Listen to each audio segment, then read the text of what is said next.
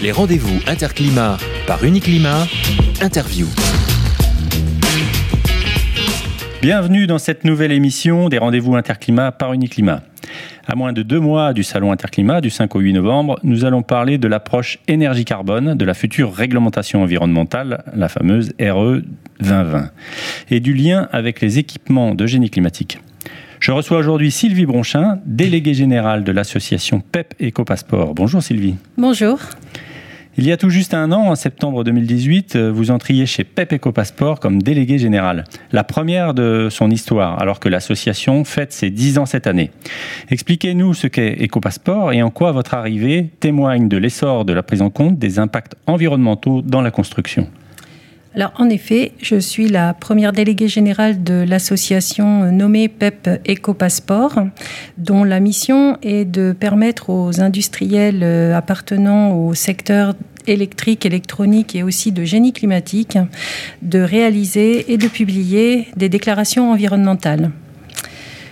Donc, euh, créée il y a dix ans, aujourd'hui, euh, l'association a parcouru euh, pas mal de, de chemins. Euh, elle comprend actuellement une trentaine de membres qui sont donc euh, pour l'essentiel des fabricants, euh, des groupes internationaux fabricants de ces matériels électriques, électroniques ou de génie climatique et puis également des organisations professionnelles euh, de ces secteurs-là, dont Uniclimat. Le modèle associatif qui a été retenu il y a une dizaine d'années a été fait à Essian pour permettre en fait euh, au plus grand nombre de ces industriels de mettre le pied à l'étrier dans le domaine des déclarations environnementales.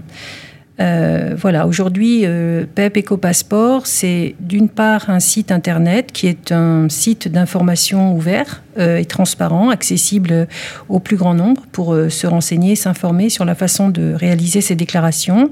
Mais c'est également une base de données dans laquelle sont consignées toutes les fiches euh, déclarations environnementales de ces fabricants. Donc effectivement, vous l'avez dit, c'est une association, donc il n'y a pas de, de, but financier hein, à générer euh, les PEP. Euh, combien de fiches avez-vous en magasin à ce jour? Alors aujourd'hui, euh, après dix ans plus tard, c'est près de, enfin c'est plus de 2500 déclarations environnementales euh, qui est donc euh, émane de ces 30 membres fondateurs et autres depuis, dont, fait partie euh, Uniclimat et, ses adhérents. Euh, nous avons donc des déclarations environnementales qui concernent par exemple les appareils bois, les, appareils de production d'eau chaude, les chaudières gaz, les pompes à chaleur. Elles sont disponibles sur notre base de données. À qui et à quoi ces données vont-elles servir concrètement? En fait, ces données sont très importantes. Elles concernent euh, tous les acteurs finalement de, la filière euh, bâtiment, euh, des maîtres d'ouvrage, aux bureaux d'études, aux promoteurs, aux investisseurs, à tous les conseils de prescripteurs de, la filière. Tout d'abord parce que ces données vont permettre de calculer l'impact environnemental d'un bâtiment complet en vue de l'obtention de labels de type HQE, LEED ou encore BREEAM. Et puis également, ces données sont consignées et agrégées dans la base euh, qui est donc la base de référence qui va supporter la future RE 2020.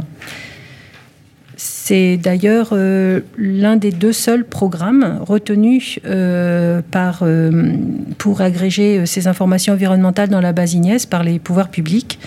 Il y a donc euh, d'une part pour les matériaux ce que nous nommons les FDES qui concernent les déclarations environnementales des matériaux et les PEP qui eux concernent les déclarations environnementales de ces équipements électriques, électroniques ou génie climatique. Voilà.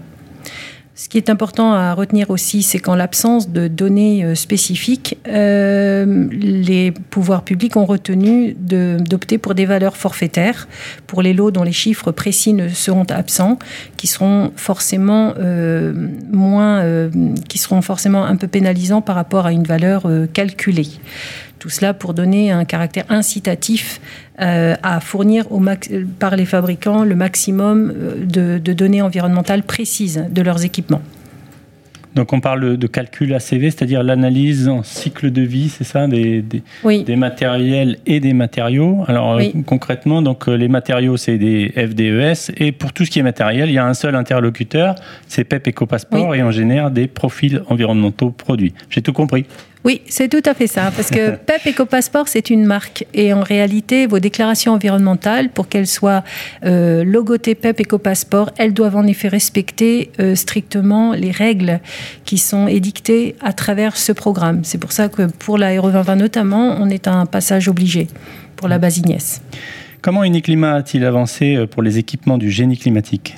Alors justement, euh, Uniclimat, c'est un très bon exemple euh, d'organisation professionnelle qui a essayé de d'engager le plus possible d'adhérents de leur organisation dans, cette démarche vertueuse de déclaration environnementale en écrivant un certain nombre de règles spécifiques à leurs produits, donc les, produits de génie climatique en l'occurrence, et par qui a donné lieu en fait à la publication euh, de PEP collectif, c'est-à-dire que plusieurs industriels euh, représentant un même produit ou plutôt une même famille de produits se sont mis d'accord et autour d'une table pour adopter des valeurs euh, communes moyennées entre chacun d'eux, de façon à ce que ces déclarations environnementales pour tous les autres fabricants qui veulent les utiliser soient disponibles dans la base de données comme je l'indiquais.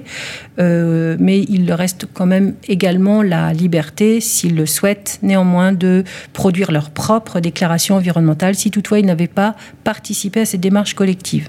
Du coup, il y a une approche collective qui vaut pour tout le monde. Et puis, euh, imaginons qu'un fabricant est un produit qui est, sur lequel il est particulièrement euh, bien travaillé, avec un impact moindre par rapport à la moyenne. il, a, il, aurait intérêt à faire son propre PEP pour mieux valoriser encore sa propre approche. Oui, c'est tout à fait ça. Sylvie Bronchin, ça, coûte combien une fiche PEP aujourd'hui? Alors justement, ce que je voudrais rappeler, c'est euh, aujourd'hui, euh, du fait d'un choix de modèle associatif, comme on le signalait au tout départ, euh, ça permet en réalité d'avoir enfin d'avoir un excellent rapport qualité-prix pour réaliser une fiche environnementale PEP aujourd'hui.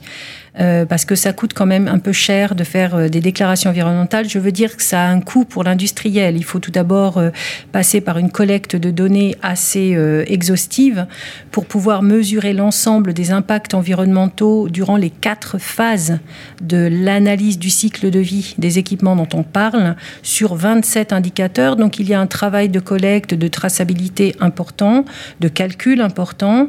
Ensuite, ces déclarations, une fois élaborées soit par l'industriel, soit aidés d'un cabinet de conseil, doivent absolument être vérifiés par une partie indépendante de celui qui a réalisé la déclaration. Et puis, pour finir, euh, la publier. Nous avons donc euh, choisi il y a dix ans, PEP a retenu le modèle associatif pour que l'ensemble de ces coûts soit aujourd'hui l'un des meilleurs rapports qualité-prix du marché en matière de déclaration environnementale. La RE 2020 et les PEP, euh, il en sera question sur le, sur le salon Interclimat? Oui, tout à fait, puisque effectivement la, RE 2020 euh, va donc euh, être mise en place progressivement à compter de l'année prochaine. Et sur chacun des grands secteurs du bâtiment représentés auxquels on va s'adresser tout au long du salon Interclimat, c'est-à-dire les constructeurs de, de, maisons individuelles, les, les constructeurs également ou promoteurs de, de bâtiments tertiaires, et puis enfin les bailleurs sociaux.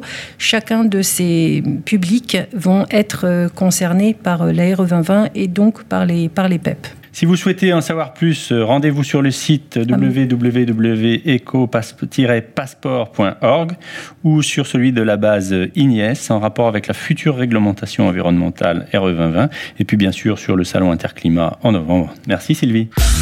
Les rendez-vous Interclimat par Uniclimat, une émission présentée par Hugues Tiens.